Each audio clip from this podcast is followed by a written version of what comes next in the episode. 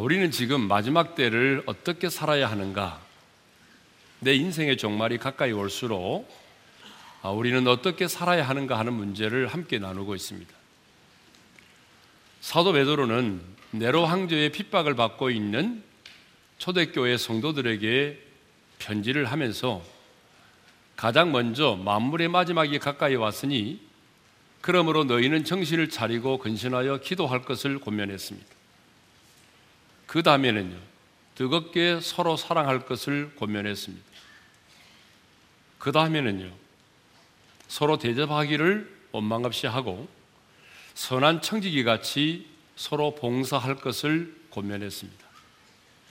자, 오늘 우리가 읽은 본문 11절은요, 이제 우리가 어떤 자세와 태도로 대접하고 봉사하고 섬겨야 되는지 섬김의 자세와 태도에 대해서 말씀을 하고 있습니다. 누군가를 섬기는 일에도 그 자세와 태도가 굉장히 중요하죠. 아무리 우리가 뭐 최선을 다하여 섬긴다고 할지라도 섬김의 자세와 태도가 잘못되어 있으면 도리어 그 섬김이 유익이 되지 못하고 누군가에게 아픔과 상처를 가져다 줄 수가 있습니다. 그러므로 여러분, 섬김의 내용도 중요하지만 우리가 어떻게 섬겨야 되는지 그 섬김의 자세와 태도도 굉장히 중요합니다. 여러분, 우리 오른교회는 그냥 평범한 교회가 아닙니다. 우리 오른교회는 이 땅의 다음 세대를 섬기고 그리고 이 땅의 한국 교회들을 열방의 교회들을 섬기는 그런 교회로 하나님이 세워 주셨습니다. 그래서 이번 여름에도 19개 팀 약 900명의 우리 성도들이 여러분 국내의 단기 선교를 통해서 선교사님들을 섬기고 또 많은 교회들을 섬겼습니다. 뿐만 아니라 우리 교회는 다니엘 기도회 그리고 꿈이 있는 미래 꿈미 프렌즈, 아이도스, 스탠드폼, 오린, 사모리조이스, 포유 그 밖에도 영원 초중고등학교와 가평에 있는 오른 비전 빌리지 수양관을 통해서 또 한국 교회를 섬기고 있습니다. 근데 여러분 정말 중요한 것은 한국 교회를 섬기는 일을 할 때에 섬김의 자세가 중요하다라고 하는 거예요. 끝까지 우리 자신을 드러내지 않고 주님의 마음으로 섬겨야 됩니다. 여러분, 섬김의 현장에서 우리가 서로 분열을 한다든지 누군가를 섬기러 갔다가 그 현장에서 서로 성도들끼리 싸운다든지 그러면 여러분 오히려 그런 일들은 많은 사람들에게 상처와 아픔을 주는 거거든요. 그래서 중요한 것은 섬김의 내용도 중요하지만 섬기는 우리의 자세와 태도가 굉장히 중요합니다. 3월 이조시가 끝나면 사모님들이 남긴 후기를 읽어봅니다. 여러분들 시간 되면 한번 읽어보세요. 근데 대부분의 사모님들이 프로그램 그 자체보다도 컨텐츠 내용보다도 그 스탭들의 성김의 감동을 받고 은혜를 받았다라고 그렇게 말하고 있어요. 2019년도 3월 이조이스에 참석한 한 사모님이 이런 글을 남겼습니다. 오른교회 3월 이조이스 한마디로 기도와 눈물과 땀의 결정체였습니다.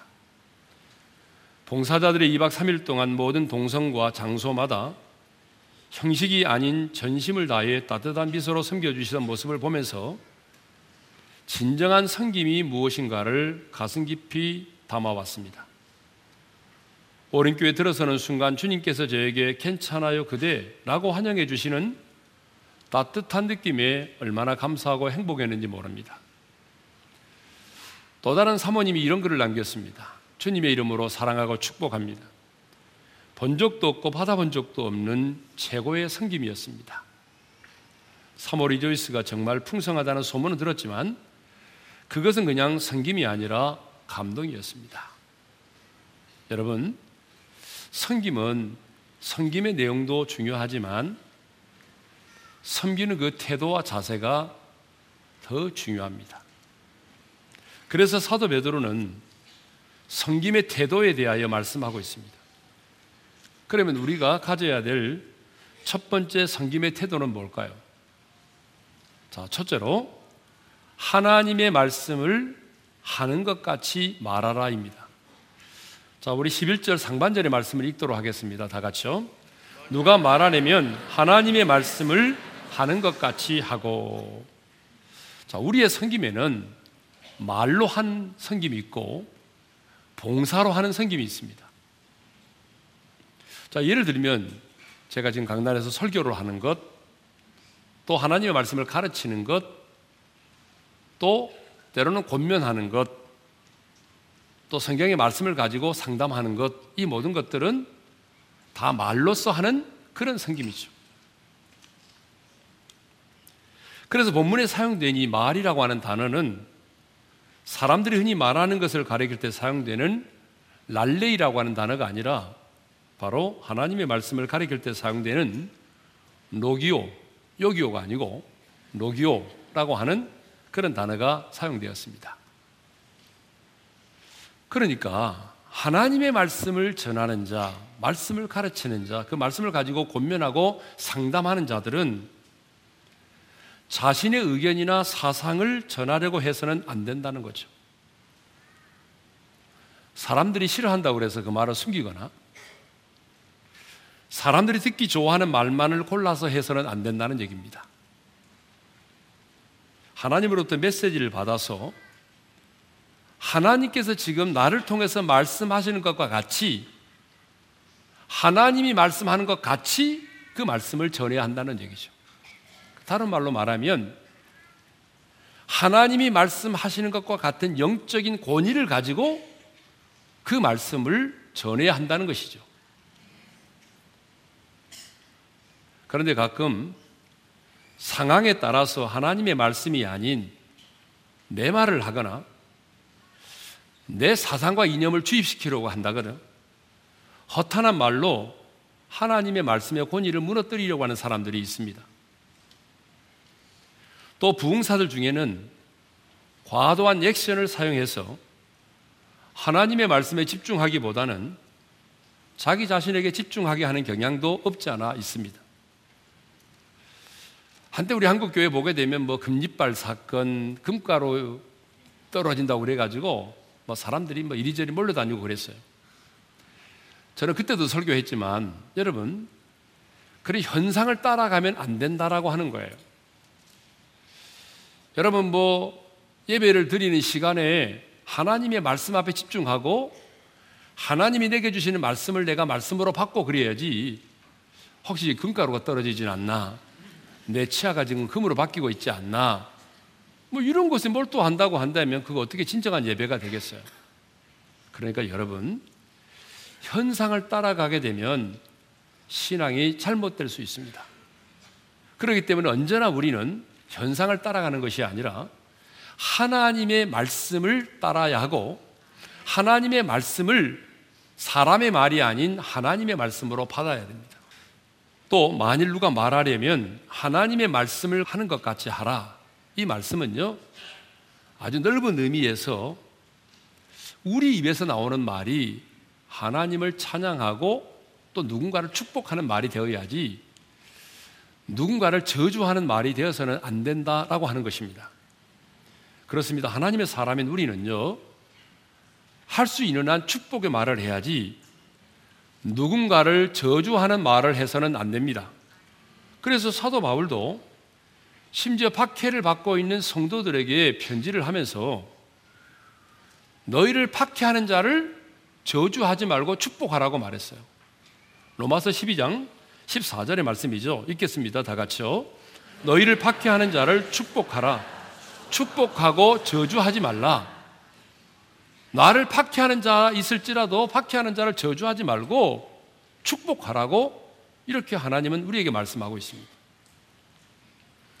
야고보 기자 역시 한 입에서 찬송과 저주가 나오는 것이 마땅하지 않다라고 말씀하고 있습니다. 야고보 3장 9절에서 10절입니다. 다 같이 읽습니다. 이것으로 우리가 주 아버지를 찬송하고 또 이것으로 하나님의 형상대로 찜을 받은 사람들을 저주하나니 한 입에서 찬송과 저주가 나오는도다 내 형제들아 이것이 마땅하지 아니하니라. 누구에게 주시는 말씀이에요? 성도들에게 주시는 말씀이죠. 우리 성도들은요 입술로 막 하나님을 찬양하고 그러다가 찬송 끝나고 나면 또 어때요? 누군가를 저주하는 말을 한단 말이죠. 어떻게 한 입에서 찬송과 저주가 같이 나올 수 있느냐 그 말입니다. 그래서는 안 된다는 얘기죠. 하나님의 사람인 우리는 할 수 있는 한 더러운 말은 입 밖에도 내지 말고 오직 선한 말을 하여 듣는 자들에게 은혜를 끼치게 해야 됩니다. 예배서서 4장 29절입니다. 다 같이 읽겠습니다. 시작. 무릇 더러운 말은 너 입 밖에도 내지 말고 오직 덕을 세우는데 소용되는 대로 선한 말을 하여 듣는 자들에게 은혜를 끼치게 하라. 여러분, 선한 말을 하여 듣는 자들에게 은혜를 끼치게 할 수 있기를 바랍니다. 그러니까 우리 입에서 나오는 말이 은혜가 되는 말도 있고 은혜가 되지 않은 말이 있다 그 말이죠. 예. 여러분, 우리 입에서 나오는 말이 왜 그렇게 중요합니까? 왜 여러분 입에서 나오는 말이 그렇게 중요하며? 그 이유는요, 우리 입에서 나오는 말이 생명을 살리기도 하고 죽이기도 하기 때문에 그렇습니다. 잠언 18장 21절의 말씀을 읽도록 하겠습니다. 다 같이요. 죽고 사는 것이 혀의 힘에 달렸나니 혀를 쓰기를 좋아하는 자는 혀의 열매를 먹으리라. 죽고 사는 것이 어디에 달렸다고 말해요? 혀의 힘에 달렸다고 말하잖아요. 그러니까 우리 입에서 나오는 말이 그렇게 중요하다 그 말이죠. 여러분, 우리 입에서 나오는 말에는요, 세 가지 능력이 있다고 합니다. 첫째로, 우리 입에서 나오는 말은 각인력이 있어요. 두 번째로, 견인력. 세 번째로는 성취력이에요. 각인력이라고 하는 게 뭐예요? 내가 무슨 말을 한다든지 어떤 말을 듣게 되면 그 말이 사라지는 게 아니라 우리의 뇌에 각인된다는 거예요. 나는 안 들은 것 같은데 이상하죠? 여러분 그 말이 내 뇌에 기억이 돼 있어요. 각인돼 있어요.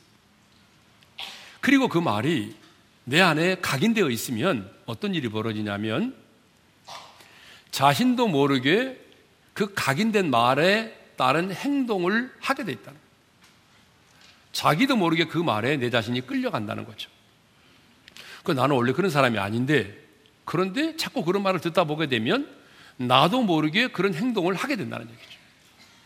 그리고 마침내 뭐예요? 성취력 그 말대로 이루어진다는 거예요. 그래서 여러분 우리 입에서 나오는 말이 굉장히 중요합니다.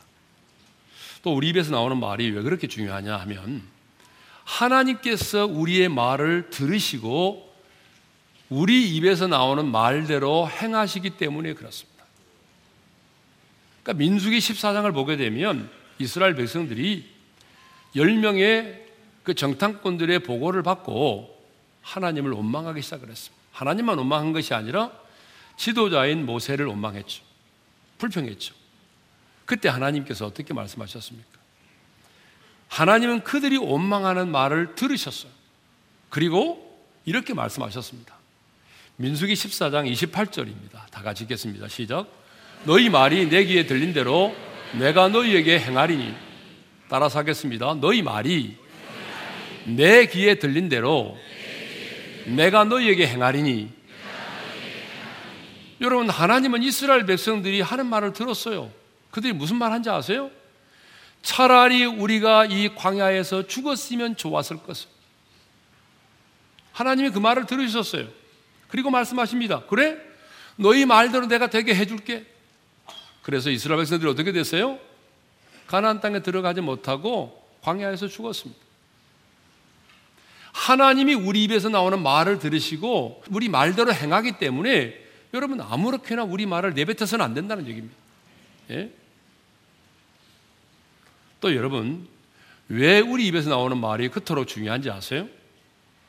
온수 마귀가 여러분의 가정을 넘어뜨리고 주님의 몸된 교회를 무너뜨리고자 할 때에 우리의 말을 사용하기 때문에 그렇습니다. 여러분, 사탄은요, 사탄의 공격 목표는 언제나 교회와 가정인데, 여러분의 가정과 몸된 교회를 넘어뜨리려고 할 때에 사탄이 가장 먼저 하는 일은 그 언어를 장악하는 일입니다. 그래서 여러분 보세요. 가정이 무너지는 가정에서 나오는 말을 들어보세요. 가정이 무너지기 전에 그 입에서 나오는 말들을 들어보세요. 교회가 어려운 일 당하기 전에 교인들이 입에서 나오는 말을 들어보세요. 딱 말을 들으면 우리가 알 수 있어요. 그렇기 때문에 여러분, 사탄이 우리의 가정과 교회를 넘어뜨리기 위해서 사용하는 것이 말이기 때문에 여러분, 그래서 말이 중요하다 그 말이에요. 그렇기 때문에 여러분, 여러분의 가정에서 자녀가 남편이 누군가가 부정적인 말을 한다든지 그러면 그 말을 하지 못하도록 막아야 돼요. 여러분, 교회도 마찬가지입니다. 교회를 얼마나 오래 다녔느냐, 뭐 교회 안에서 장로고 권사고 안수집사라는 직분을 가지고 있느냐 이게 중요한 게 아니고 아무리 수십 년 동안 예수를 믿고 신앙생활을 해도 만나기만 하면 험담을 하고 그리스도의 몸을 허무는 말을 하게 되면 여러분 못하게 해요. 여러분이 그 자리에서 말을 하셔야 돼요. 장로님, 권사님, 그렇게 말하시면 안 되죠. 평신도인 제가 시험 들겠습니다. 절대로 내 앞에서 그런 말 하지 마세요. 여러분이 그렇게 하셔야 된다는 거예요. 왜? 그것이 여러분의 영혼을 유익하게 하고 교회를 살리는 일이기 때문에 그렇습니다. 예. 그래서 우리는 다윗처럼 다윗이 그렇게 고백했잖아요. 10편 141편 3절에서 내 입에 파수꾼을 세워 주시고 내 입술의 문을 지켜 달라고 그렇게 기도했거든요. 그러니까 우리도 여러분 늘 어떻게 해야 됩니까? 기도를 해야 됩니다. 내 입에 파수꾼을 세워 주시고 내 입술의 문을 지켜 달라고 기도해야 됩니다. 그러니까 탈무드에 이런 말이 있어요.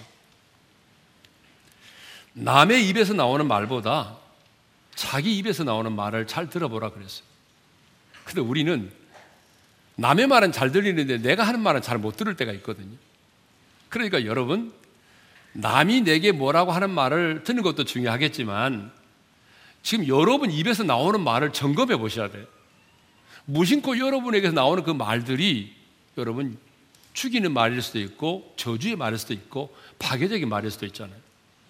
그래서 우리는 그런 말을 하지 않도록 하기 위해서라도 늘 하나님 앞에 입술에 파수꾼을 세워주시고 내 입술의 문을 지켜달라고 다이처럼 그렇게 기도할 수 있기를 바랍니다. 자, 두 번째로 우리가 어떻게 섬겨야 되느냐 하면 하나님이 공급하시는 힘으로 봉사를 하라는 것입니다. 자, 우리 11절 중반절의 말씀인데요. 읽겠습니다. 시작. 누가 봉사하려면 하나님이 공급하시는 힘으로 하는 것 같이 하라. 자, 우리가 주님의 몸된 교회를 섬기고 남을 위해 봉사할 때에 내 힘으로 하지 말고 하나님이 공급하시는 힘으로 하라는 것입니다. 그러면 왜 우리가 하나님이 공급하시는 힘으로 해야 될까요? 그 이유가 있습니다. 그것은 하나님이 공급해 주시는 그 힘으로 감당을 해야 내가 낙심하지 않고 지속적으로 끝까지 그 사역을, 그 성김의 사역을 감당할 수 있기 때문에 그렇습니다. 그러니까 이 말은 다른 말로 말하면 하나님이 공급해 주시는 힘이 아닌 내 힘과 내 능력으로 감당하려고 하게 되면 여러분 시험에 들고 실족하고 중도에 포기할 수밖에 없다라고 하는 거예요. 네. 그래서 바울도 그런 말을 했잖아요. 선을 행하다가 낙심하지 말라. 여러분, 왜 선을 행하다가 낙심합니까? 선을 행하는 일이 하나님 보시기에도 좋고 내 영혼에도 유익되지만 그러나 선을 행하다 보게 되면 어때요? 낙심케 되는 일이 많거든요. 그래서 우리 주변에도 보게 되면 섬김을 시작했다가 중간에 그만두는 일이 얼마나 많습니까? 선을 행하다가 낙심하고 포기해버리는 분들이 얼마나 많습니까? 어, 존 파이퍼 목사님이 쓴 책 가운데 오늘을 헛되이 보내지 말라고 하는 책이 있어요. 이 책의 가운데 보게 되면 성도들은 두 가지 유형의 그리스도인이 있다는 것입니다. 한 종류는 심장 박동형 성도가 있고 또 한 성도는 아들의 날린형 성도가 있다는 것입니다. 아들의 날린이 뭐죠? 흥분할 때 나오는 분비되는 호르몬이잖아요. 그러니까 아들에 날린 성도는요, 막 부흥회를 한번 했다든지, 그러면은 업이 돼가지고, 흥분이 돼가지고, 내 몸을 막 불살하게 내어줄 것처럼 그렇게 헌신을 시작을 하는데, 여러분, 흥분이 가라앉으면은 그 호르몬이 사라져 버리잖아요. 그런 것처럼 조금 하고 난 다음에 언제 그랬는지 하는 듯이 여러분 쉽게 포기하고 낙심하고 시험에 들고 그런다는 얘기. 그런 사람들이 어떤 분이냐면 아들의 날린형 성도라는 거죠. 벌써 여러분 머릿속에 막 누가 떠오릅니까? 네? 아들의 날린형이 참 많습니다. 심장 박동형 성도는 어떤 사람이죠? 여러분 심장은요 바람이 부나 비가 오나 이 심장은 멈추지 않고 뜁니다. 내가 지금 슬픈 감정을 가지고 있으나 우리 집안에 어떤 일이 일어나도 편함없이 심장은 계속해서 박동을 하잖아요. 그런 것처럼 여러분 힘들고 어렵지만 내 느낌과 감정과는 상관없이 내가 처해 있는 상황과 환경을 뛰어넘어서 변함없이 변함없이 심장이 박동하는 것처럼 그렇게 변함없이 섬기는 사람을 심장 박동형 성도라고 말합니다. 저는 우리 교회 성도들이 아들의 날린형 성도가 아니라 심장 박동형 성도님들이 되시기를 바랍니다. 예. 그런데 우리가 아무리 힘을 쓰고 노력을 해도 사실 우리 힘만으로는 여러분 내가 처한 상황과 환경을 뛰어넘어서 지속적으로 헌신하고 봉사한다는 거 쉽지 않습니다. 그렇기 때문에 베드로가 말하는 거 아닙니까? 하나님이 공급하시는 힘으로 하라. 이것은 뭘 전제하고 있습니까? 하나님이 그 힘을 공급해 주신다는 것을 전제하고 있는 거죠. 그렇다면 하나님이 공급하시는 힘으로 한다는 것은 뭘 말하죠? 하나님이 공급하시는 힘으로 한다는 것은 무엇을 의미하겠습니까? 그것은 우리 안에 내주에 계시는 성령님의 능력을 힘입는 것을 말합니다. 자, 여러분, 성령님은 저와 여러분이 얼마나 연약한 존재인지 너무 잘 알고 계세요.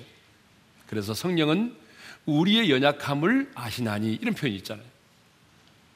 성령 하나님은 저와 여러분이 얼마나 연약한 존재인지 너무나 잘 알아요.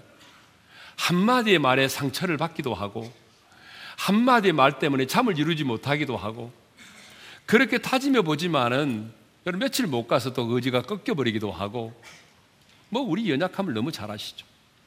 그래서 성령님은 그 우리 연약함을 아시기 때문에 저와 여러분의 그 연약함을 도와주기 위해서 오셨어요. 그러니까 우리가 하나님이 공급하시는 힘으로 한다 이 말은 무슨 말이냐면 내 안에 내주에 계신 성령님의 능력을 힘입어서 우리가 한다 그 말입니다. 예. 그래서 사도 바울도 빌립보서 3장 3절에서 이렇게 말하고 있어요. 다 같이 읽겠습니다. 시작. 하나님의 성령으로 봉사하며 무엇으로 봉사라고 그랬어요? 하나님의 성령으로 봉사라고 그랬잖아요. 그렇습니다, 여러분. 그러니까 성령의 능력으로 우리가 봉사를 해야 시험에 들지도 않고 실족하지도 않고 오래 할 수 있습니다. 여러분, 참 누군가를 봉사하고 누군가를 섬기고 또 봉사한다고 하는 거 쉬운 일이 아니거든요. 여러분, 예를 들어서 주차 요원으로 한 20년 동안 여러분이 봉사했다고 생각해 보세요. 우리 교회는 실제로 그런 분들이 계시거든요. 그 얼마나 힘든지 아세요? 주차하다가 막 뼈 안 맞은 분도 계시고, 예. 그 지하에서 막 먼지를 들이마시면서 봉사를 해야 되잖아요. 그런데 그런 어려움이 있지만은 하는 거예요. 인간의 힘으로는 못 하는 거죠. 그래서 성경은 뭐라고 말합니까? 하나님이 공급하시는 힘으로 하라고 말하죠. 자, 그러면 하나님 공급하시는 힘으로 한다는 게 뭐라고 그랬어요? 성령의 능력을 힘입는 거라고 그랬잖아요. 그러면 성령의 능력을 힘입기 위해서는 어떻게 해야 되죠? 하나님과 친밀해져야 돼요. 하나님과 친밀하려면 어떻게 해야 되죠? 기도의 무릎을 꿇어야 되죠. 그러니까 결론은 뭐예요? 내가 무릎을 꿇어 기도해서 성령의 충만한 기름 부음을 받고 성령의 능력으로 내가 그 일들을 감당해 내는 것입니다. 여러분 어떻게 섬겨야 됩니까? 하나님이 공급하시는 힘으로 봉사할 수 있기를 바랍니다. 저는 우리 교회 성도들이 누군가를 섬기고 봉사할 때에 성령님의 능력으로 하나님이 공급해 주시는 그 힘과 능력으로 맡겨진 그 사역들을 감당하시고 섬길 수 있기를 주님의 이름으로 축원합니다. 자, 그러면 이제 마지막으로 섬김의 목적에 대해서 살펴보도록 하겠습니다. 자, 11절 하반절을 읽도록 하겠습니다. 다 같이요. 이는 범사의 예수 그리스도로 말미암아 하나님이 영광을 받으시게 하려 함이니 그에게 영광과 권능이 세세에 무궁하도록 있느니라. 여러분, 왜 우리가 뜨겁게 서로 사랑해야 됩니까? 왜 우리가 서로 대접하기를 원망 없이 해야 됩니까? 왜 우리가 선한 청지기 같이 서로 봉사해야 됩니까? 왜 우리가 말하려면 하나님이 말씀하시는 것 같이 해야 됩니까? 왜 하나님이 공급하시는 힘으로 봉사를 해야 됩니까? 그 이유가 뭐죠? 이렇게 시작되죠. 이는, 이는이라는 말이 무슨 말이에요? 바로 그 이유는 범사의 모든 일에 예수 그리스도로 말미암아 하나님이 영광을 받으시게 하기 위함이다. 그러니까 여러분 우리의 상김의 궁극적인 목적이 뭐예요? 예수 그리스도로 말미암아 하나님이 영광을 받으시게 하는 데 있습니다. 왜 우리가 자신을 희생하면서까지 섬기는 일을 해야 됩니까? 그 이유는 바로 하나님이 영광을 받으시도록 하기 위해서입니다. 왜냐하면 우리에게 은사를 주신 분이 누구죠? 하나님이시잖아요. 우리에게 섬길 수 있는 기회를 주신 분이 누구죠? 하나님이시잖아요. 하나님께서 우리에게 힘을 주시고 하나님께서 우리에게 건강도 주시고 하나님께서 우리가 물질을 주셨기 때문에 여러분 우리의 최종의 섬김의 목적이 뭐예요? 그 하나님을 영화롭게 하는 것입니다. 그러므로 우리는요 하나님을 영화롭게 하기 위해서 섬김의 사역을 감당을 해야 됩니다. 나를 세우고 나를 드러내기 위해서가 아닙니다. 그런데 가끔 보게 되면 봉사하시는 분들 가운데 자신의 수고를 몰라준다고 서운해하고 섭섭해하는 분들이 많이 계세요. 어떤 행사가 끝나고 나면 자신의 이름을 거명해 주지 않았다고 시험에 드는 분들이 계시거든요. 얼마나 유치한지 모릅니다. 여러분, 그런 유치한 성도가 되지 않기를 바랍니다. 그러나 하나님께서 우리에게 은사를 주시고 힘을 주신 것은 뭐 내 이름을 내고 다른 사람에게 그것을 자랑하고 자신을 과시하기 위해서 주신 것이 아닙니다.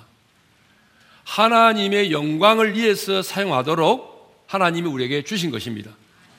그래서 바울은 고린도서 10장 31절에서 이렇게 말하고 있습니다. 그러니 너희가 먹든지 마시든지 무엇을 하든지 다 하나님의 영광을 위해서 하라. 예. 88년 서울 올림픽에서 세계인의 이목을 끈 여자 육상 선수가 있었습니다. 그녀는 세계에서 가장 빠른 여자라고 불리는 그리피스 조이너입니다. 그녀가 금메달을 따내자 많은 기자들이 몰려와서 취재 경쟁을 벌였습니다. 그 가운데 미 MBC 방송의 한 기자가 이런 질문을 했습니다. 달리면서 어떤 생각을 하십니까? 달리면서 어떤 생각을 하십니까?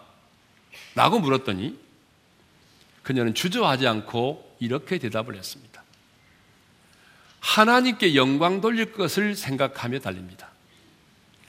최선을 다함으로 내 자신과의 싸움에서 이긴 후에 하나님께 영광 돌릴 때만큼 인생의 보람을 느껴본 적은 없었습니다.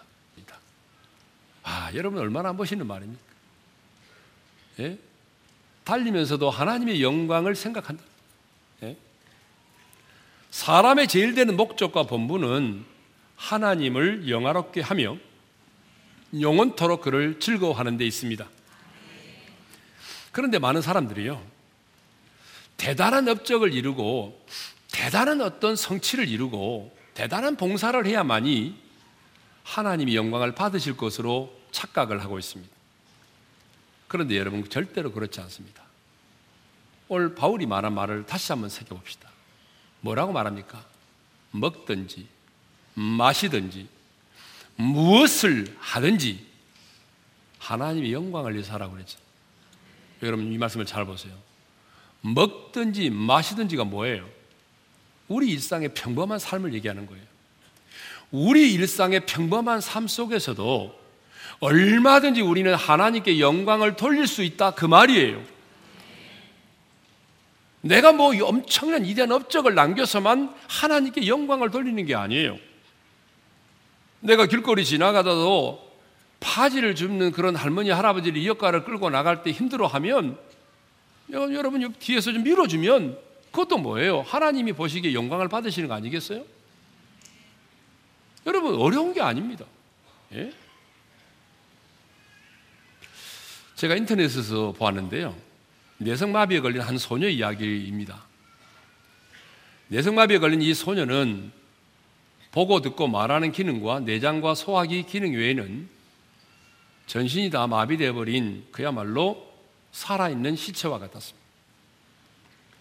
이 소녀는 침대에 눕혀진 채로 죽지 못해서 하루하루를 살아가고 있었습니다. 소녀는 그 처절한 상황 속에서 이렇게 절규하며 기도했습니다. 주님, 이제 제가 주님을 위해서 무엇을 할 수 있으리요? 차라리 죽는 것이 더 낫겠나이다. 저를 데려가 주소서. 이렇게 기도하던 어느 날 소녀에게 문득 성경 한 구절이 성방처럼 떠올랐습니다. 그것은 사랑이 제일이다. 사랑이 제일이다라고 하는 말씀이었습니다. 이 말씀이 소녀의 마음을 뒤집어 흔들어 놓았습니다. 그렇다. 나는 남들처럼 다른 무엇을 할 수는 없어도 사랑만은 할 수 있다. 그래서 이 소녀는 어머니에게 이렇게 말했습니다. 어머니, 힘드시겠지만 아침, 저녁이면 제 침대를 대문 곁으로 옮겨주세요. 무슨 일 때문인지는 모르지만 딸이 누워있는 침대를 대문 곁으로 옮겨주는 일을 했습니다. 침대에 누워있는 이 소녀는 아침, 저녁으로 지나가는 사람들에게 인사를 하기 시작을 했습니다. 이 소녀의 집으로부터 멀지 않은 곳에 큰 방직 공장이 있었는데 그 공장의 여직원들이 아침 저녁이면 소녀의 대문 밖 길로 출퇴근을 했습니다. 그때 소녀는 출퇴근을 하는 종업원들을 향해서 밝은 미소로 침대에 누인 채로 얼굴만 조금씩 끄덕거리면서 안녕하세요.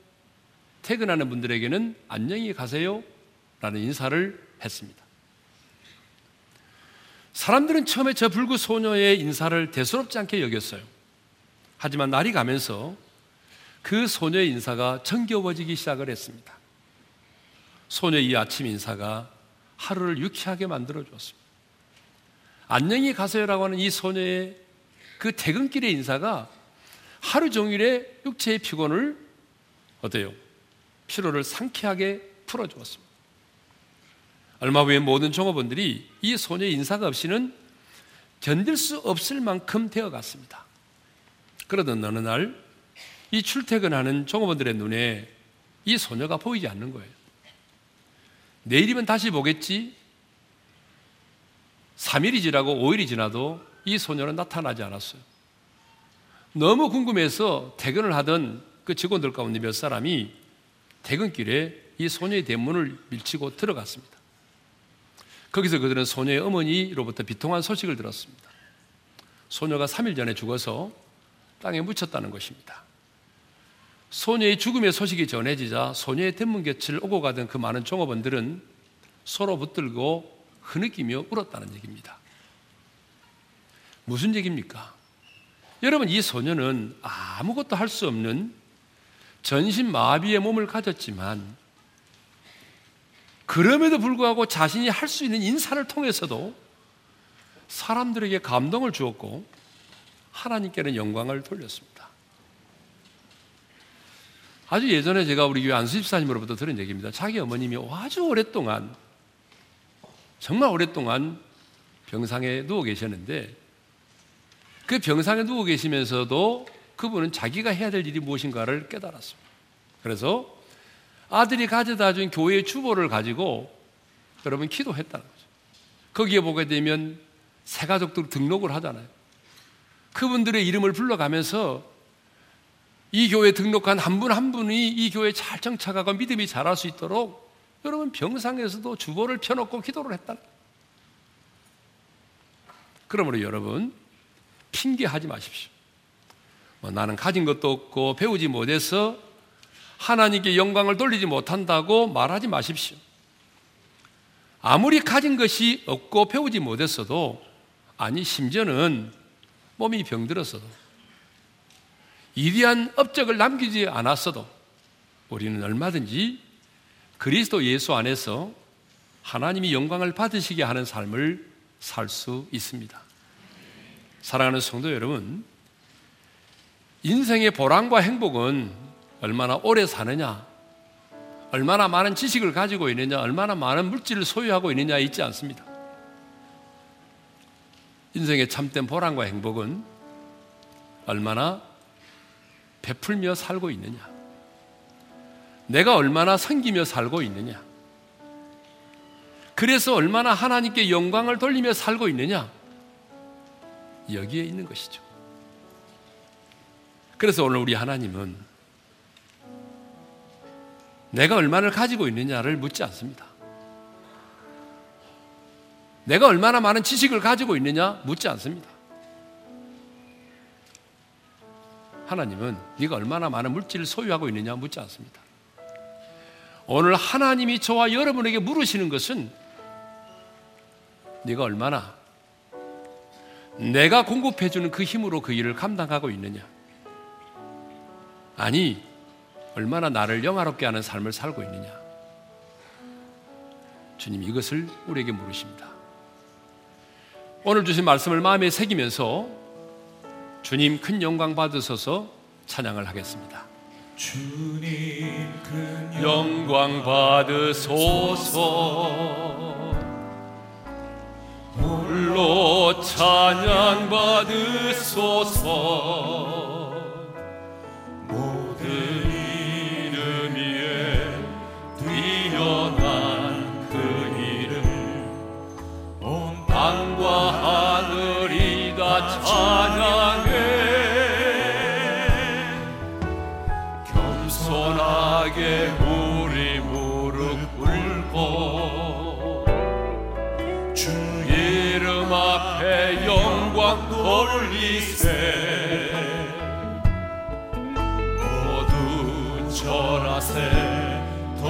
생자 예수. 주님께 찬양 드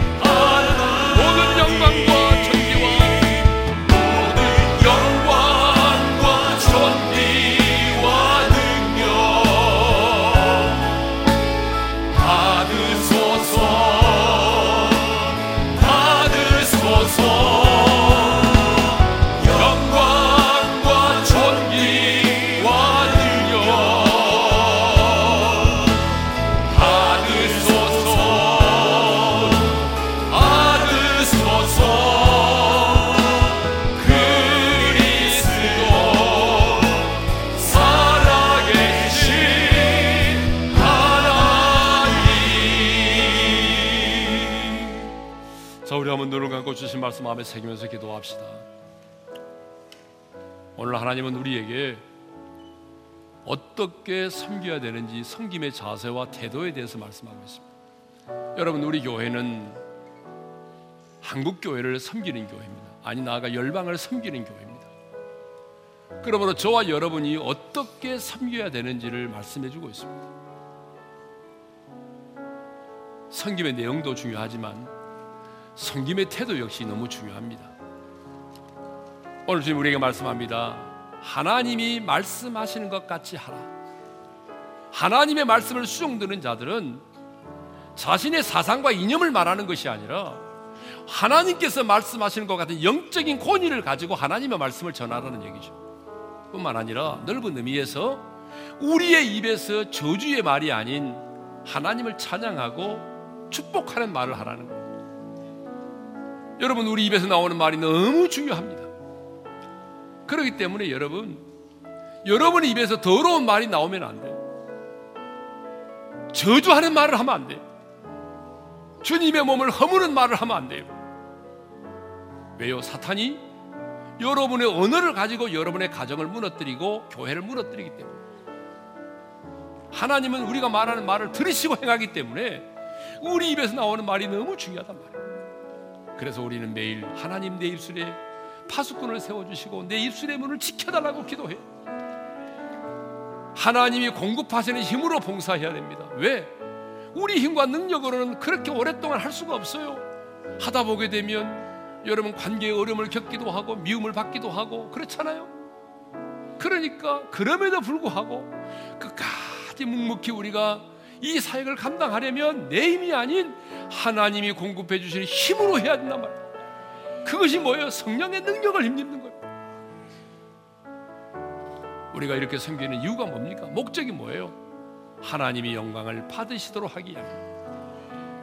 여러분 가진지 못했다고 배운 것이 없다고 그래서 나는 하나님께 영광을 돌리지 못한다고 핑계하지 마세요. 전신마비의 환자도 오랫동안 병상에 누워 있는 할머니도 여러분 그 삶 속에서도 얼마든지 하나님께 영광 돌리는 삶을 살고 있잖아요. 그러니까 여러분 일상의 평범한 삶에서 하나님을 영화롭게 하는 삶을 사시기를 바랍니다.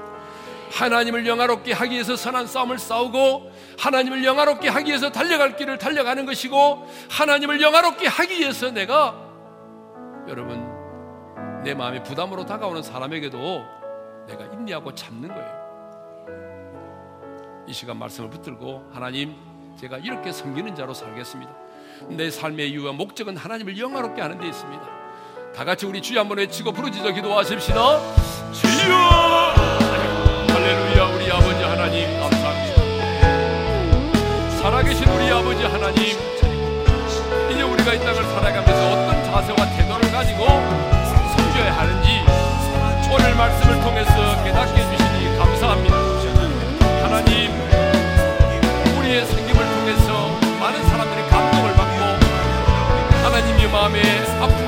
상처가 치유되기를 원합니다.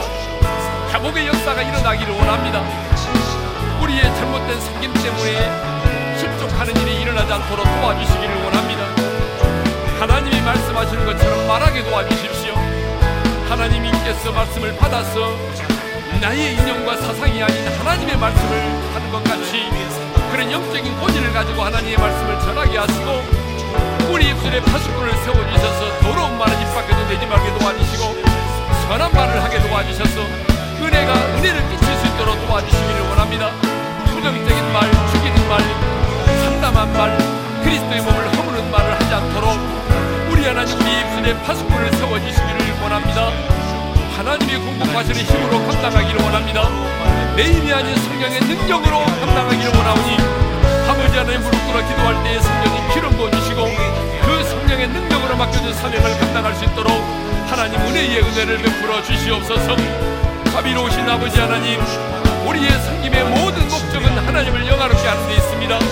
하나님 일상의 평범한 삶 속에서도 우리가 하나님의 영광을 위하여 달려가게 하시고 하나님의 영광을 위해서 멈추게 하시고 하나님의 영광을 위해 선한 싸움을 싸울 수 있도록 도와주셔서 하나님이 우리의 매일의 삶 속에서 하나님께 영광을 돌려드리는 우리의 삶이 될 수 있도록 은혜의 은혜를 베풀어 주시옵소서 이제는 우리 주 예수 그리스도의 은혜와 하나님 아버지의 영원한 그 사랑하심과 성령님의 감동, 감화, 교통하심이 하나님이 말씀하시는 것처럼 말하고 하나님이 공급하시는 힘으로 봉사하고 그래서 하나님께만 영광을 돌리는 삶을 살기를 소망하는 모든 지체들 위해 이제로부터 영원토록 함께 하시기를 축원하옵나이다. 아멘. Thank you.